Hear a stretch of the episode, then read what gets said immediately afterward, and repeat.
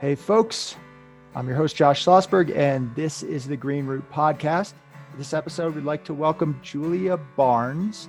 Julia is an award winning documentary filmmaker. She is the director of Sea of Life and the upcoming film Bright Green Lies. Welcome to the Green Root Podcast. Hey, thanks so much for having me. Well, let's first talk about the past and then we can talk about the present and future. So, what is Sea of Life? Yeah, it's a documentary that I started making when I was 16. Um, I had just learned about what was happening to the planet and to the ocean, and you know, basically that we're in the midst of a sixth mass extinction, and I just wanted to do something about it. So I, yeah, picked up a video camera and started uh, going around interviewing people, trying to um, show people what's happening in the ocean because it's so often out of sight and out of mind and you know 90% of the fish are gone and we're losing the coral reefs and there's this this huge mass extinction that's going on in the ocean right now. Um, it's just in so much trouble. So yeah i made this documentary to um, expose that side of things. Um, it came out in 2016 right now it's on crave in canada and vimeo um, for the rest of the world. That's that's really exciting. So what was your main takeaway from that film in terms of obviously you probably went into it with some ideas of how things were in the process of making the film. Did you uncover anything else or you were like yeah this is pretty much what i thought it would be i thought it would be bad. It turned out to be really bad. Um, all of the scientists who i interviewed were like pretty pessimistic about things. I mean i was talking to the top coral scientists and they were telling me like there's so much carbon in the atmosphere right now. So carbon dioxide actually has this huge impact on the ocean. It gets absorbed into the ocean, a lot of it, and it changes the acidity of the ocean. And in a more acidic world, things that build uh, shells and skeletons can't form. Right now, the ocean is going acidic faster than in any mass extinction of the past. Um, it's about 30% more acidic than it was before the Industrial Revolution. And this means that basically coral reefs pretty soon won't be able to build their skeletons, won't be able to survive. So they were telling me that even if we stopped releasing carbon into the atmosphere today, um, there's so much already, it's going to continue to get absorbed into the ocean. There's this lag time effect. And it would basically wipe out coral reefs by the middle of the century. It's pretty devastating stuff to learn. I mean, I think, and I kept doing research on it, and I think we could still turn it around if we sequestered a lot of carbon uh, brought a lot of life back. I actually learned after making the film that fish sequester carbon in their bodies and they excrete these things called gut rocks, which help balance the acidity of the ocean. They make the ocean less acidic. So, you know, 90% of them are gone right now and they could come back very quickly. Um, I've seen places where uh, the life in the ocean has been wiped out, but they, as soon as they stopped putting pressure on it and gave it a break, life came back really quickly. Um, so it can happen. Um, I think we still could turn things around, but yeah, it's just it's pretty devastating to see how much harm industrial civilization has caused to the ocean in such a short period of time, and we are absolutely on a path towards um, devastation and losing so much of the life and so much of what we depend on for survival. The plankton who produce most of the oxygen in the air that we breathe are being wiped out. Forty percent of them are gone.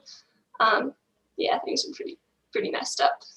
Yeah, well, the acidification stuff, that's something that only came on my radar over the last, I don't know, decade. I wasn't as aware of stuff like that. And when you hear coral reefs, you're like, oh, well, that's that's a bummer that so there'll be less pretty things. And it's like, well, why are coral reefs important? They're more than just pretty things to snorkel on top of. Yeah, definitely. They're home to 25% of or up to 30% of all the life in the ocean, all the species in the ocean, you know, spend some part of their life on coral reefs. So they're actually really key to the life of the ocean. Um, they cover less than 1% of the sea floor, so you think they're this pretty minor thing, but no, they play a huge role in, in the entire ocean. Pelagic species come through to use the cleaning stations there. They just, they're, they're absolutely key. Um, they're really important they're kind of like old growth forests, I guess, in the terms that there's a lot less of them out there, but they're extremely important, the little bits that we have left. And it is uh it's a bummer about fish and forests, but like you said, the fish can come back if we leave them the hell alone for a little bit. Same with forests, right? You see places like Chernobyl, and obviously that's radioactive forest, so not ideal. But we step back for just a matter of decades and everything returns. Nature wants to return. So there might be a lot of daunting stuff in terms of climate and stuff like that. But there are certain things that, hey, all we have to do is just back up and nature will work on its own if we just let it. And it's uh it's sad that so yeah, we know more about the surface of Mars now, our latest robot we sent up there, than we do a lot of the ocean. And obviously, the deep sea ocean is a little bit different than the more surface area coral reefs. But I think it just exemplifies the point that we we seem to care more about things that I don't know don't matter. And and what what do you what do you think the what do you think the driving force behind what appears to be almost a total indifference to what we're doing to the ocean, just to speak on one particular topic, what in comparison to we're fascinated by some barren rock out in space, which is kind of cool. I mean, I'll give them that.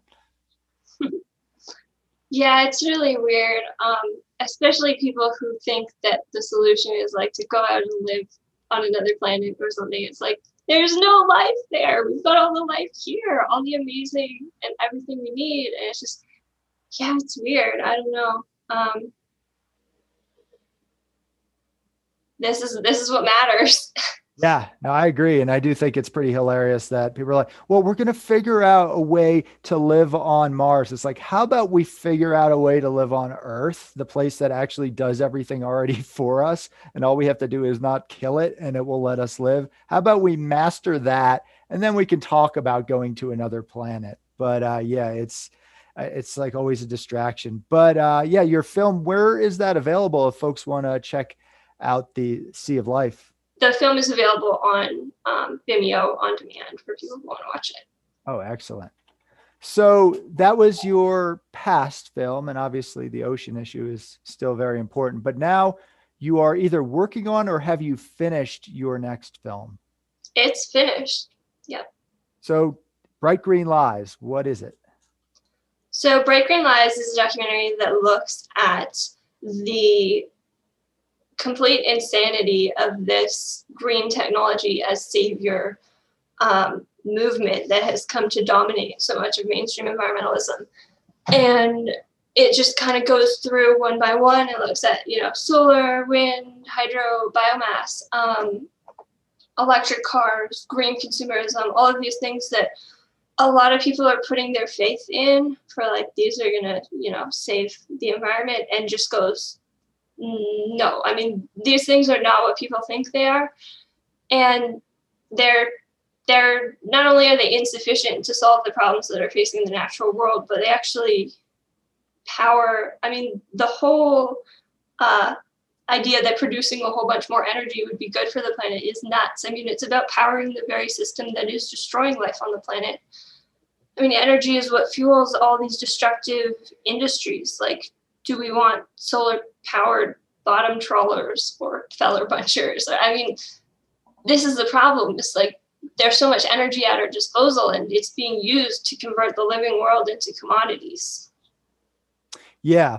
Well, so I was, as you may be aware, part of the film Planet of the Humans. So that was put out by Jeff Gibbs and executively produced by Michael Moore. And that was one of the first shots across the bow in terms of a larger profile film that is saying, hey, let's take a closer look at how what we're calling environmentalism might in many cases not be environmentalism. And personally, I think all the critiques are valid. I personally am not super concerned about, say, the the impacts of solar and wind alone. They do have impacts. There's no question about it. That's not, I would say, at the top of my list. But I think the underlying aspect of, hey, if we're just going to like put a you know some solar panels up there and expect that somehow that's going to change anything underlying just ignoring for a minute all the impacts with with solar and wind which are are they they are tremendous and and they're often ignored. But that's the piece that seems to be either not understood by mainstream enviros or just pushed back against because they know something is up. And like it's like you said, okay, we switch over to some of these energy sources, and, and we'll get to a minute whether that actually works. we're still powering this machine and we're not really addressing any of the underlying issues. We're, we're probably not even addressing climate change, but we're definitely not addressing biodiversity loss, overfishing, deforestation across the board. But I, I think the deeper issue, of course, is that, well, another of the deeper issues is that what we end up doing is we just add on more. So it's like solar and wind to replace fossil fuels. Well, it ends up being solar and wind on top of more fossil fuels, which are actually required to create more solar and wind. So the idea that we're going to have a world in which we're creating solar panels with the energy from solar, we'll see, but I don't think that's going to happen. So anyway, that was a lot there. What do you want to, you can say anything about any of that. I mean, yeah, I think the dominant thing, the story that we're told is that we can just switch over to solar and wind and power the system exactly the way that we have it.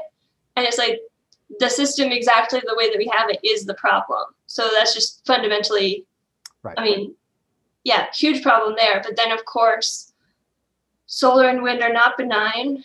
And yeah, you can't make solar panels and wind turbines with more solar panels and wind turbines. There's just so many parts of the process that cannot be powered by anything except for fossil fuels, like smelting the metal. You can't heat things to a high enough temperature with electricity. Um, fossil fuels are inextricable from the process. Um, you just you can't produce these things without an industrial economy that's mostly run on fossil fuels. Yeah, it's. I think it's irrefutable fact what you're saying, and I think that's why it's so threatening to environmentalists I would call them mainstream environmentalists for back of a, lack of a better word. And what I saw about the film Planet of the Humans. So the film itself, I mean, I've been in that world for a long time. It it was, I thought, a well done film. But to me, I already knew all that stuff. To me, what was the most interesting was how basically the mainstream environmentalists they didn't just be like, well, we're going to debate some aspects of it, which I would hope, and I think that's a constructive conversation. They were like, this is evil we're actually going to organize a censorship campaign. We're going to blacklist it. It was uh, it was not that effective in terms of making it hidden from people. And in fact, in many ways, it made people more aware of it than they would have. But they definitely kept it out of certain channels.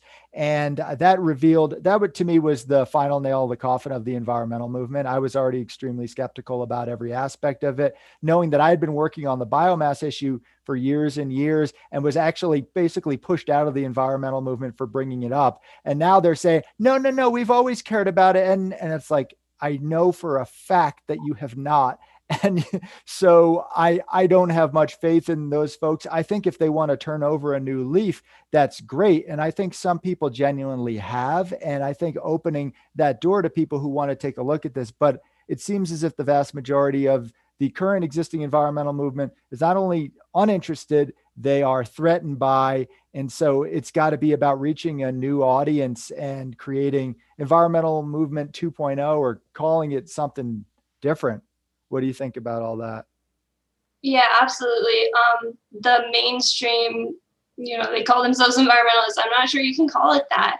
Um, what they promote is so anti-environmental, and yeah, I mean, for them, it's all about um, obviously funding sources have a big influence on what they promote, and also just wanting to tell an easy story that gives people an easy answer that they want to hear. But I think most like individuals, people who consider themselves environmentalists are doing it because they care about the natural world. They care about life on the planet. They want to protect it. Um, and so there's a there's a big disconnect here. Yeah, and I think once people realize that these technologies are really just powering and fueling this destructive system that they're trying to maintain, um, I think we're going to see a change in you know where people put their trust in terms of environmental groups. Um, yeah, the mainstream environmental movement does not have the best interests of the natural world at heart, and it's kind of a sad thing to realize, but um, that's the reality right now. Mm-hmm. Well, unfortunately, a lot of things are about who gets their stuff out there furthest. And so you think about it this way let's say there's some terrible band that gets signed by some mo- monster label and then there's literally tens of millions of dollars to promote their stuff across the radio channel. That's going to be what's on at the gym. That's going to be what you know teenagers are listening to. That's how stuff gets out there. There may be this amazing indie band that's playing in some back room in kansas and they're the best band ever and no one hears of them no one promotes them. It's it's not going to get out there. So unfortunately we most people are just that they see a Sierra Club and they're like, well, that's that's cool because that comes across their radar and they get a calendar or whatever. So, what I'm not asking you to solve this because this is the ongoing issue. Do you think that people are going to seek out information on their own, or do you think it's like maybe by doing more things like making the film that you're making, that's how we're going to get out there? Well, yeah, we are so marketed too. I mean, and we get told this story our whole lives. Like when I was in grade seven, it was the first time we studied climate change in school. And the teachers was like, don't worry, you don't have to, um, you know, stress out too much about climate change because by the time you're adults, the world is going to be powered by solar and wind and everything's going to be fine. And then if you get into environmentalism and you subscribe to all these mainstream groups, they're always selling this story. They're always telling you solar and wind is going to save the world. It's on all their websites. You know, there's a scene in Bright Green Lies where I go through all the websites and read out the information that's on there. They're all promoting this stuff. And so it's very easy, you know, the story just gets in people's head and it's solar and wind has become synonymous with saving the planet um, just because we get told it over and over again.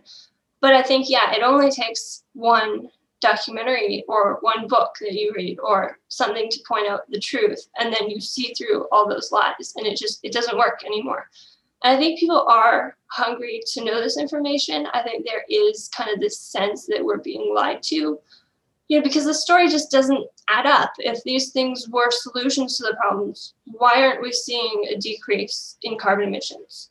You know, they're claiming that so many countries are going 100% renewable and yada yada. And I mean, why isn't this happening? And why is it such a struggle?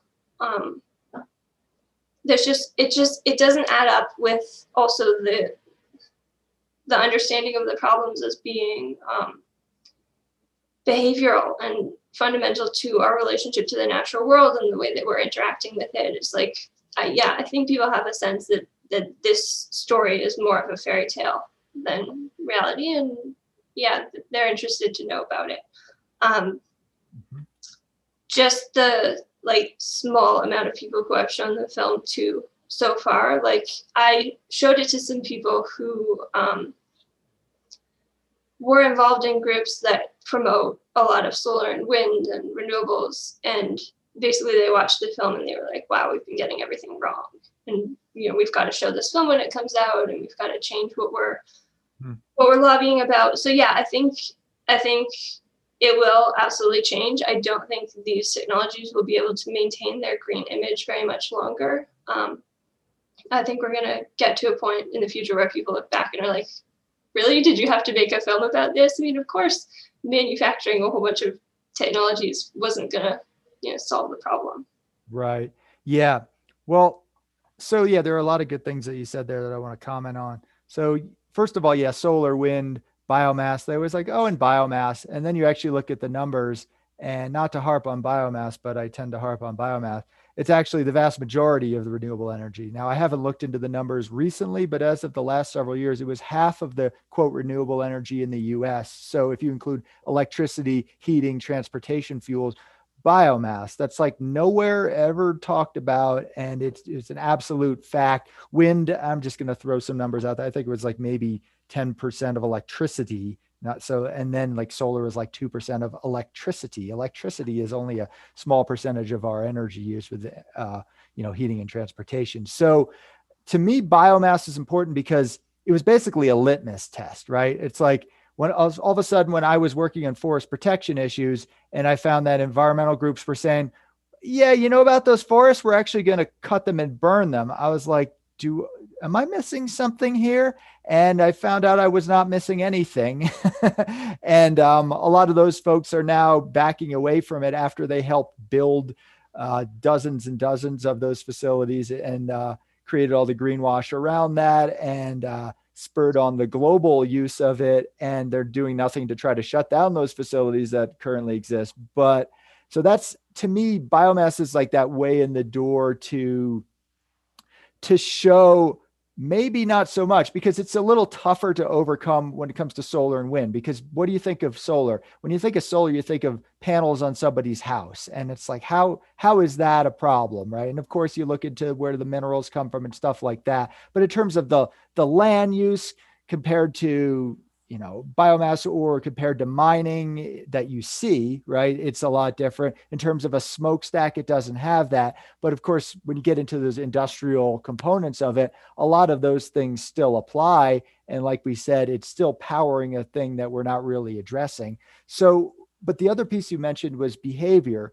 And i think that is exactly where the nail on the head is. So environmental groups exist mostly to perpetuate themselves. And of course, the idea of if you tell people, hey, we might need to do things differently and radically differently, not just take shorter showers, which I mean, fine, you know, it, it's we shouldn't be wasteful like that. There's I'm okay with that, but the idea that that's even a, a an answer to me is is is silly. So the behavior component, if they tell people to how to live their life, they don't people aren't interested in that. People would rather just hear easy answers. Go on living, just plug in the magic and we're good. But something that folks, we know that folks who are suffering from any form of mental illness or even even you know depression anxiety or just some sort of non-productive behavior patterns there's something called cognitive behavioral therapy that's used by psychologists and psychiatrists cbt and that's literally about okay here is the stimulus here is how I end up responding to that. I'm going to work on those patterns. So it's fully established in science that we can change our behavior when we're doing things that are are negative to ourselves in society. So a lot of people are like, you can't change behavior. Bullshit. We absolutely, we absolutely can. And I'd just be interested to see environmental groups start to acknowledge that. And even like, what would a cognitive behavioral therapy for the earth look like? Who knows? But so Bright Green Lies, it's based on a book, right? Yeah. So the book Bright Green Lies is by Derrick Jensen, Lierre Keith, and Max Wilbert. It's a really great book. It's actually just came out available on Derrick's website. You can order it now. Um, yeah, it's an excellent book. It goes through all this stuff in extreme detail. Um, lots of information about you know the full story of, of how things are made, whether it's LED light bulbs or solar panels or you know it just electric cars and all of the other problems that are associated with these things that you're not going to be told by the mainstream environmental movement. Yep. um, it's a great source of information on this stuff. And it's wonderfully biocentric well, I think it's really important when films are based on books. So Planet of the Humans was based a bit on Ozzie Zehner, who was a producer of it, Green Illusion. So when, when you have a book out there that has just a depth of information that then you can draw from, obviously you can't just translate a book directly to a film. You have to you have to pull out the highlights. It's a totally different medium, but it's a great thing to know that it is based on a lot of documentation. And yeah, I've read plenty of Jensen stuff over the years, and he actually put out, I think, the best book I've ever read on forests called Strangely Like War with George Draffan who I, I, believe my understanding George Draffan was more the researcher, and then Jensen was more the the overall story, the the narrative, and then the writing. He's such a he's such a great writer, and it was uh, yeah I thought it was a, an amazing book, and so I'm sure Bright Green Lies has has lots of great information. It was also very very um, readable in terms of the narrative. So so you how did you draw it just in terms of the process of going from book because that's something that I do. I write and I haven't really made film. So how did you go about being like, here's a big ass book and I've got to make it into a what, a 90 minute film or, or however long. How did you go about that? Yeah, I mean, the idea actually started. I was interviewing Derrick. He was the last person who I interviewed for my ocean documentary. And I asked him like one question about renewable energy, and he started telling me about this book that he was working on and just some facts that were like really mind blowing about how destructive this stuff is. And Um, so I knew like right away that I wanted to make a film about this. I thought this was the most important issue that nobody was really talking about at the time. Um, if we have this environmental movement, no matter how big or impassioned it is, it's never going to succeed if we're you know pushing for the wrong solutions. So um, I started. Uh, it was about a year later doing some interviews for this film, Bright Green Lies, interviewing Derrick and Max and Lierre. And it wasn't until I think a year after that that I actually read the book and I did another round of interviews with them, kind of like drawing things out of that, um, what I thought would be important to include what I had covered the first time around. So it wasn't like I started from this huge book and was how am I going to translate it to a movie. I started with the concept and you know explored and then yeah drew some you know deeper insights from the book uh, when I did end up reading a draft of it. Okay, yeah, that's really interesting because yeah, as somebody who is a creator, I always like to know how how people create their art. You know, documentary is definitely art. It's also journalism at the same time. So that's that's kind of exciting. So what's what are some of the aspects that are gotten into in the film? I mean, I, I guess we can probably guess, but what are the things that stand out to you? I think the biggest surprise for me was learning about the impact of green tech on the ocean. Because, um, you know, I made this whole film about the ocean, and uh, this was an issue that I had never heard of before, but it scares me just as much as anything else. So it's called deep sea mining. Um, they have plans to obviously mine the deep sea um, to produce a lot of the components that are involved in batteries for electric cars, but also energy storage for the grid for things like solar and wind. Um, so basically, they want to produce a whole crap load of batteries, and they don't think there's enough material just on land to do this. So mining the deep sea involves scraping up a lot of sediment from the bottom of the ocean, pumping it to the surface, um, processing it on a mining vessel. So the estimates are that each mining vessel would process two to six million cubic feet of sediment every day, and then the remaining slurry gets dumped back into the ocean where it absolutely pollutes the ocean, um, toxifies the food web with heavy metals, um, could potentially disrupt the plankton who produce most of the oxygen in the air that we breathe. It's just this, this huge disaster that is coming down the line, and it's being driven um, largely by the green technology industry and the increased demand for these things that they're expecting in the future well, we come again to we know more about the surface of other planets or the moon than we do our own ocean. And we tend not to give a shit about it because we can't really see it. Like you can see the moon at least, you can't see the bottom of the ocean. And that's, I think it could get even uh, all biblical with it in terms of we think that a life actually came maybe from these deep sea vents. Like that's the first form of thermophilic bacteria, and that may have actually originated all life on the planet. And so we're going back to the source of all life, and we're just like, ah, we'll dig it up. It's just a bunch of dirt. Nothing lives down there. And it's like the setup for a science fiction film. And maybe there is some giant leviathan down there that's going to start eating people, which I think that would be fair. But that would be your next film. Well, that's more of the stuff that I write about. I write in my horror fiction. I, I, I, am actually I'm writing right now an environmental horror folk novel, which uh, ties a little bit into biomass. And you're like, Jesus Christ, Josh, with you and your biomass. I'm like, no, trust me, it fits into this book. You'll see. But yeah, so, so uh, who are some of the folks that you spoke to in the film? So the main people are Derrick, Max, and Lierre, are the authors of the book. Mm-hmm. Um, I also talked to Richard York. He's a scientist who came up with what he calls the displacement paradox. So basically, he just looked at the what was happening in the real world with the addition of solar and wind to the grid, and or any type of so-called renewable energy. I mean, hydro as well, biomass as well. And what he found was that they're not displacing fossil fuels because you know we live in a growth economy and as I mean, you can see this actually if you look back through the entire history of energy usage um, basically there's a graph and each new energy source as it's being added adds on top of what was already available yep. so people started out burning wood for um, heat and such things and when they added coal there wasn't less wood being burned uh, there was just it became a more high energy culture, more high energy society. Same thing when you add um, fossil fuels of any type and or you know, nuclear, whatever, they stack on top of each other. So what he found was that as solar and wind is being added to the grid, it's not even having the effect. You know, people think that there's this baseline demand for energy, and if you meet that with alternative energy sources, then there's going to be less fossil fuel being used. I mean, that's the whole premise upon which this is based, and that's not the reality. That's not what's actually happening. Right. Um, we become a more high energy society as these energy sources are added.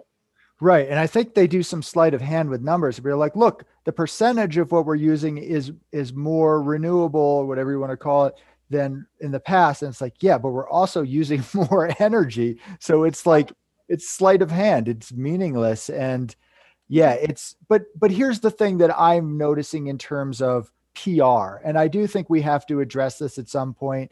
And I have to say that we've not been very good at addressing it. So using Planet of the Humans again, which um, you know I know your film is going to be a, a, totally different thing and, and is building on its own sources, and, and so I'm not trying to make it into uh, you know Planet of the Humans Part Two or anything like that. But we have the example of Planet of the Humans out in the world right now. So, mm-hmm. for instance, you go on Twitter, which is a shit show, and don't do it. But if you go on there, and I I monitor the the hashtag planet of the humans because I find it kind of interesting. So what you'll find there is you'll find a lot of people who are the genuine environmentalists, the ones who are have either always known or woke up to the fact that, oh, wait a second, just slapping some panels up does not fix anything. In many ways, can make things worse. And there'll be a variety of different voices on that, which is excellent. That's kind of where I like to hang out the dissident environmentalists who basically are the black sheep because they're basically too pro environmental for the environmental movement.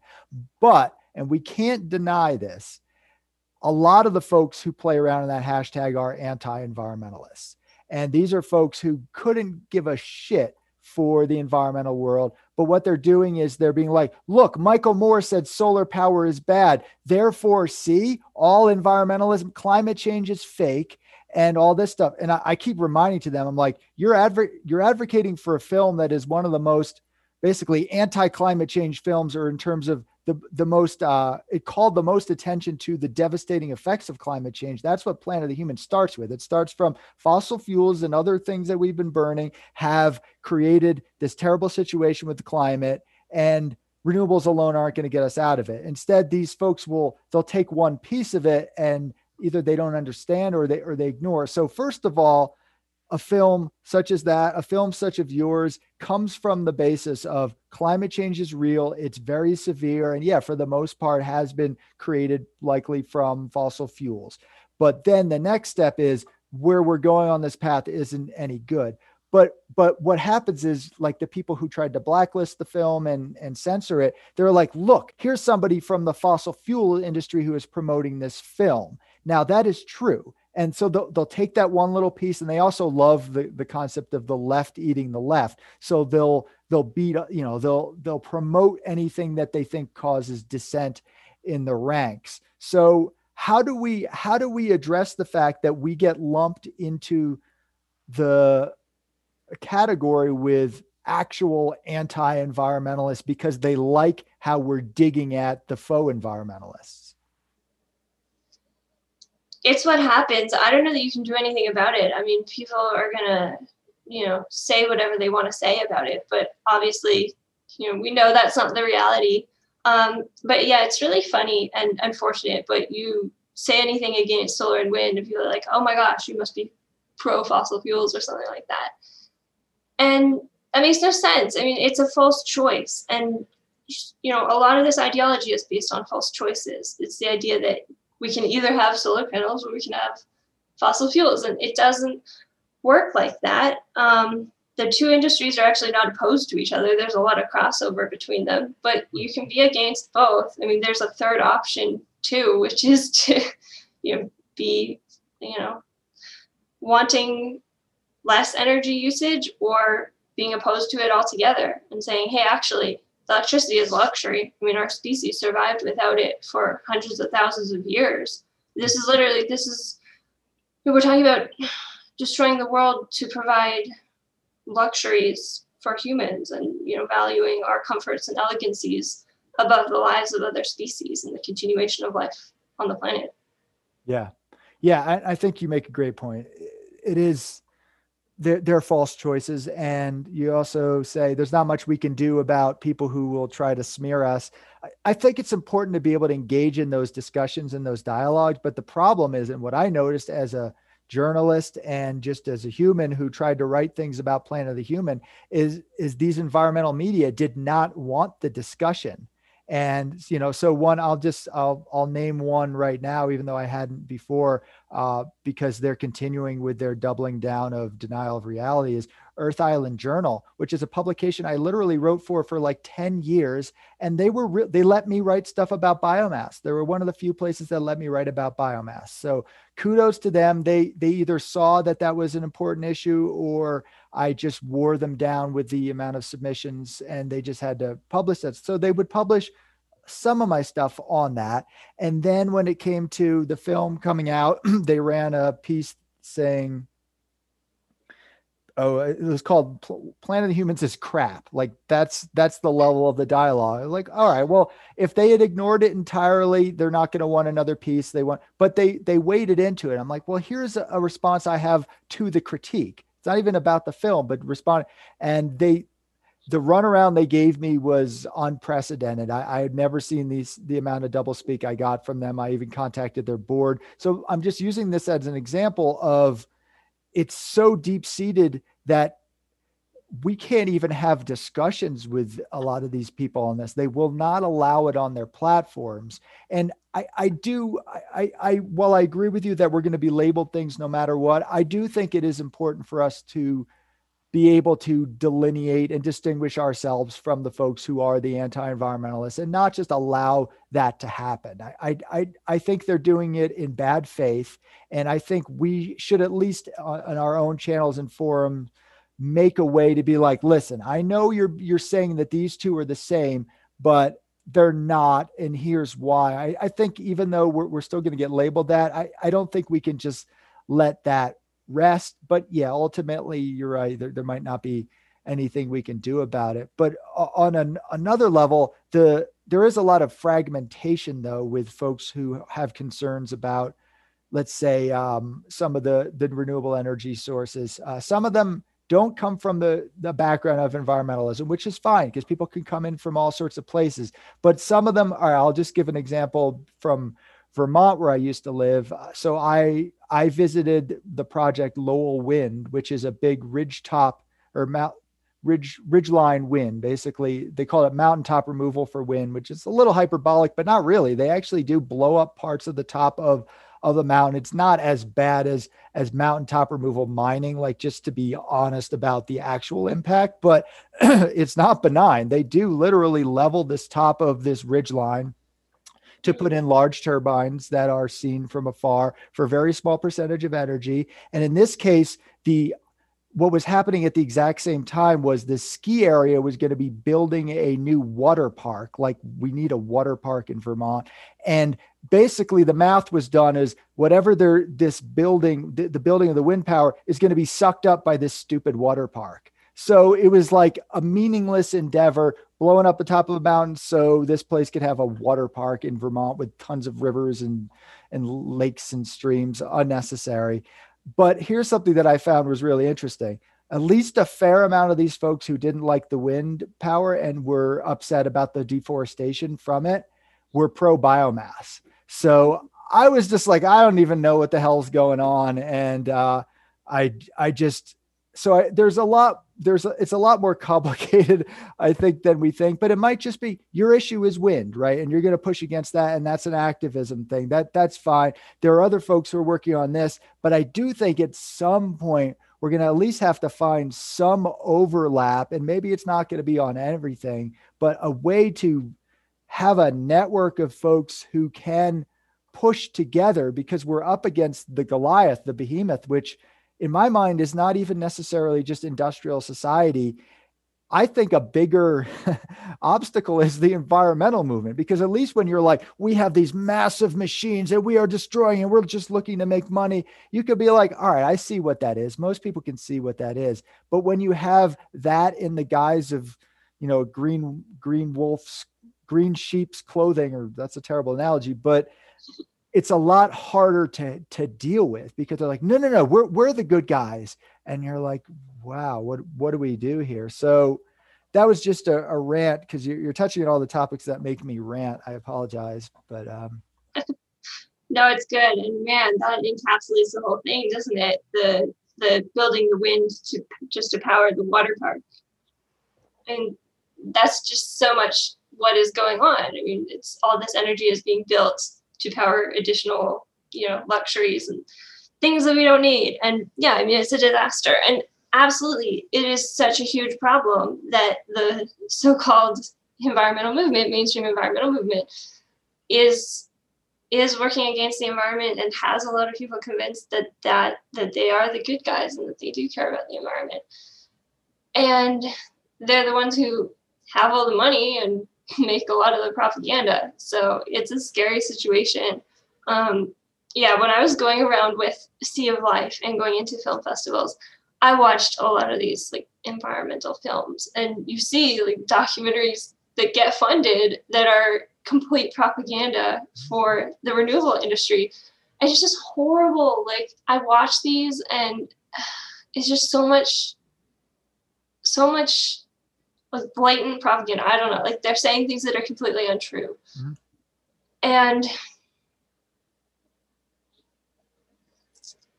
I mean, I don't know what to do about it other than to just just point out the the unreality and you know point out what's going on and hope that people um, can see through it from then on. The thing is that lies are infinite. You know, it's the, the real renewable resource here. You know, they can just keep making up you know schemes and you know articles coming out that are like we're going to refreeze the arctic or there, there's endless new technologies that they can dream up and say this is the this is the next savior for for the planet. Um, but hopefully when you can start to spot the pattern and and see into the other side or the the, the reality behind these technologies um, hopefully people won't be fooled by that kind of stuff anymore yeah, like you say, so lies are the only renewable resource. Yeah, I think that's that's certainly true. Of course, oh, what the sun and the wind. It's like okay, but you have to build things to harness those. But yeah.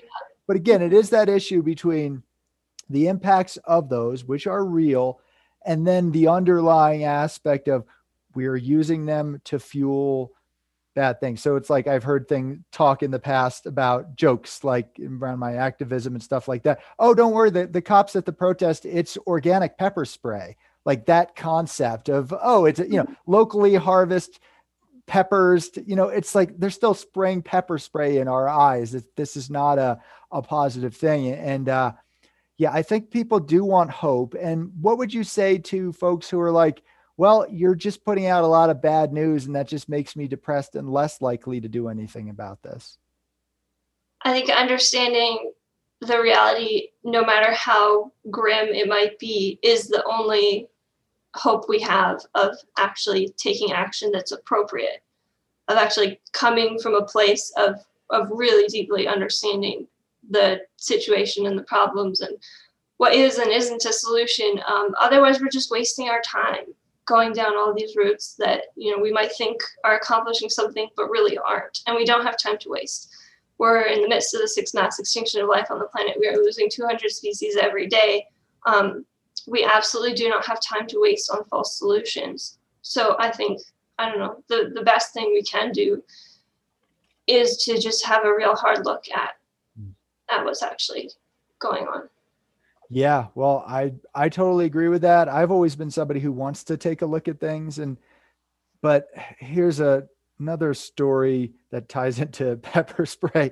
So I remember part of what got me to move out west to work on forest issues was a film I saw about folks in the redwoods and then police basically they were in this they were the activists were occupying some sort of building around the timber industry and they were locking hands or they locked down. And what was happening was the the police were going by and not just pepper spraying people in the eye they were literally swabbing their eyeballs with pepper spray q-tips. It was one of the most disturbing things i had seen but i was like holy shit this is war. I'm going out west. And that's part of what got me out there. Then a few years into my activist career I showed that film at this weekly or monthly film series we were doing, and people left the room. People could not handle it. So that's when I learned well, maybe I'm a little more hardcore in what actually convinces me. And some people just they they blanch, right? They they can't handle that that level of of difficulty. So I, I that's just a do, do you think that there are just going to be some people who are just going to turn off the switch and be like everything's fine, nothing to see here and there's just not much we can do about those folks? Yeah, absolutely. Um, the good news is we don't need everyone. it's only ever been, a, you know, a small percentage of the population that changes the world on on any issue. Um, so yeah, we we don't need everyone working with us. We don't need to convince everybody, but we do need a small, dedicated, you know, passionate group of people who are willing to you know, understand reality and act in a way that is in accordance with you know the scale of the problem. Yeah, yeah, I totally agree with that. I I think there is consciousness shift that happens, and I do think there's always there are the outliers who are the first ones to start being like, hey, maybe we shouldn't enslave human beings to force them to do our work. And most people are like, what are you talking about? But that first step, and maybe it doesn't catch on right away. The problem with environmental issues is we don't have hundreds of years to figure that stuff out. And not to uh, say that the suffering of human beings for well i mean slavery had been pretty much in the beginning of humanity up until well in some ways we're still doing slavery but official slavery had ended. That suffering was awful and we should have ended it earlier but we didn't. But it didn't prevent us from progressing. The problem with environmental issues is if we don't address them by a certain time it will prevent us from progressing there's if maybe we only need 10% of fish to be able to restock, but 0% of fish, we're not restocking that. Yeah, exactly. We we are up against a real uh, limit, and it does need to happen yesterday. Like, yeah, yeah. Um. So in terms of you know, being able to address things quickly, I think we need to start thinking much more strategically and not in a like changing hearts and minds kind of thing. I mean, that's useful. And certainly educating people and getting them to come on board is useful, but we need to think about power and we need to think about how do we, you know, deprive those who would destroy life on the planet of their ability to do so. If I'm open to ideas and suggestions. Um, I, I certainly am. Um, yeah, I, I, I am. It's like I do think that issue is yeah. We, we need to push back, and then also we have to show uh, an alternative that is better I don't think it's either or. I think if we don't do both, nothing's going to happen. But that's, I mean, that's literally the most daunting thing that we could possibly be. We're both talking about, all right, there are these entrenched power structures and call it whatever you want. We have to dismantle that. Okay, I agree. Tall order. And then at the same time, we got to reconstruct our way of life entirely based on some things in the past and maybe a present day in the future because we, we can't all be hunter gatherers. So, it's it's quite the dilemma. And that's why i've resorted to just doing a podcast. I'm like i don't even know what the hell i'm supposed to do. I know that foundations don't want to fund anything real because foundations are corporate entities that are basically why all of a sudden are they going to start caring about things that they've spent their entire existence destroying? And then environmental groups a lot of them are i would say the vast majority i would say nearly every single environmental move group is made up of primarily well-meaning people. Like as i know these people and they're not bad they're not like ah i'm secretly going to that's not it's a delusion it's some other stuff going on but it's if you know in the nonprofit structure which i went to grad school for that shit it's so boring but basically it's like you have to keep showing like on a balance sheet your progress like your financial progress in a sense but your environmental progress to keep getting the grant money coming in so anything that doesn't just set up a like a low bar and then meet that bullshit low bar will not be funded again. And um, I, I learned that because I started as a grant writer and was able to get grants for I don't want to say bullshit projects, but just kind of like not not addressing systematically. And then when I started being like, all right, I'm going to use my skills to actually address real things. All of a sudden, no one wanted to fund me, you know, fund me. And it's like, did my ability to write grants to like put words together just disappear? No, that's not what happened at all. So it, it's, we're up against a lot, but, but yeah, I, I mean, I don't expect you or anyone to have the answers of how to do it, but, but so let's say people watch your film. Um, so they watch your film and then they're like, cool, now I know what's next for let's just like let's pick i'm going to pick a, a person like we're going to we're going to write a story here. So it's a it's a person. It's uh it's like a you know a 17 year old boy in kansas. I keep bringing up kansas for some reason. And then he watches your film and he's like wow oh okay. Well forget my path of engineering. I want to get what do i what do i do? What what should that boy do who just got inspired by your film? So I think an important line um, that Lierre says in the film, like we're talking about, you know, individual, um, and this is in the scene about consumer consumer choices and you know people thinking that it's all about buying green things. But she she basically says, don't just be one person because as one person you don't have a whole lot of power. You know, get together with other people. Um, you know, join an organization, work with people who share the same values and want to protect the natural world. Then you know your options become a lot greater.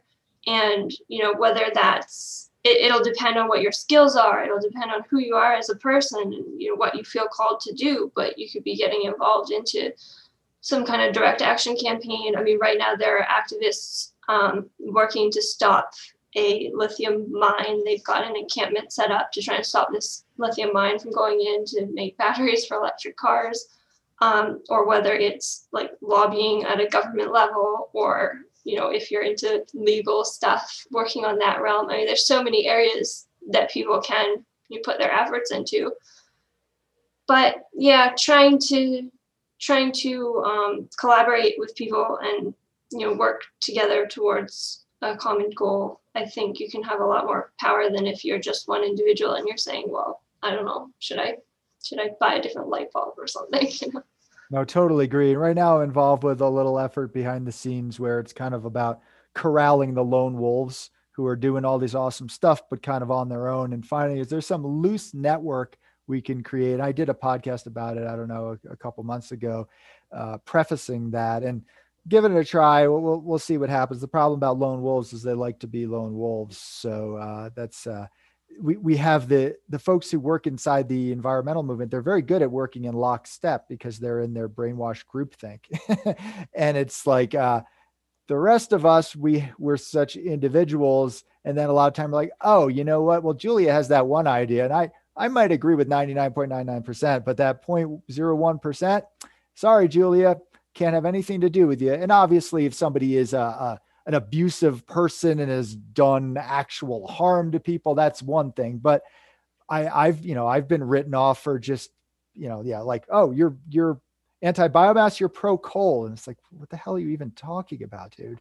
So yeah. So I guess it in when would uh when is this film coming out and how how do they get their hands on some bright green lies? So the film is going to premiere on April 22nd. Um, tickets are not available yet. They're going to come available on March 18th. So if you go to the website brightgreenlies.com, you can sign up for an email list, get updates when things become available. Um, otherwise, yeah, March 18th, go to the website and yeah, you can get tickets. So we're going to have this like live online premiere event. It'll be streaming, and we're going to have a Q&A afterwards with myself and Derrick and Lierre and Max. So it'll be it'll be a fun event, and get to watch the movie. That's cool. And hopefully the pandemic will be waning more by then. But here's the interesting thing. In some ways, doing stuff virtually is we're actually learning. Obviously, there's lots of drawbacks, but in some ways it's it's actually could be better. Like you can so when they put Planet Humans out on YouTube, I mean, so it got it's up to like 12 million views, even with the the misinformation and censorship campaign. So that was all basically grassroots. That's uh, th- there'd be no more nowhere near that many asses in the seats in theaters. So it's a great opportunity to put things out into the world. People are still going to be probably, you know, even if we're things are waning in the pandemic, we're still going to be in the midst of the pandemic. So, uh, yeah, it, it might be some great timing, and I'm I'm definitely looking forward to that, and certainly put out information to make people aware of the film so they can take a look at it. Thank you so much for coming on the Green Root podcast, and folks should definitely check out her films, her prior film, and the film that's coming out now. And thanks for all you're doing. Thank you.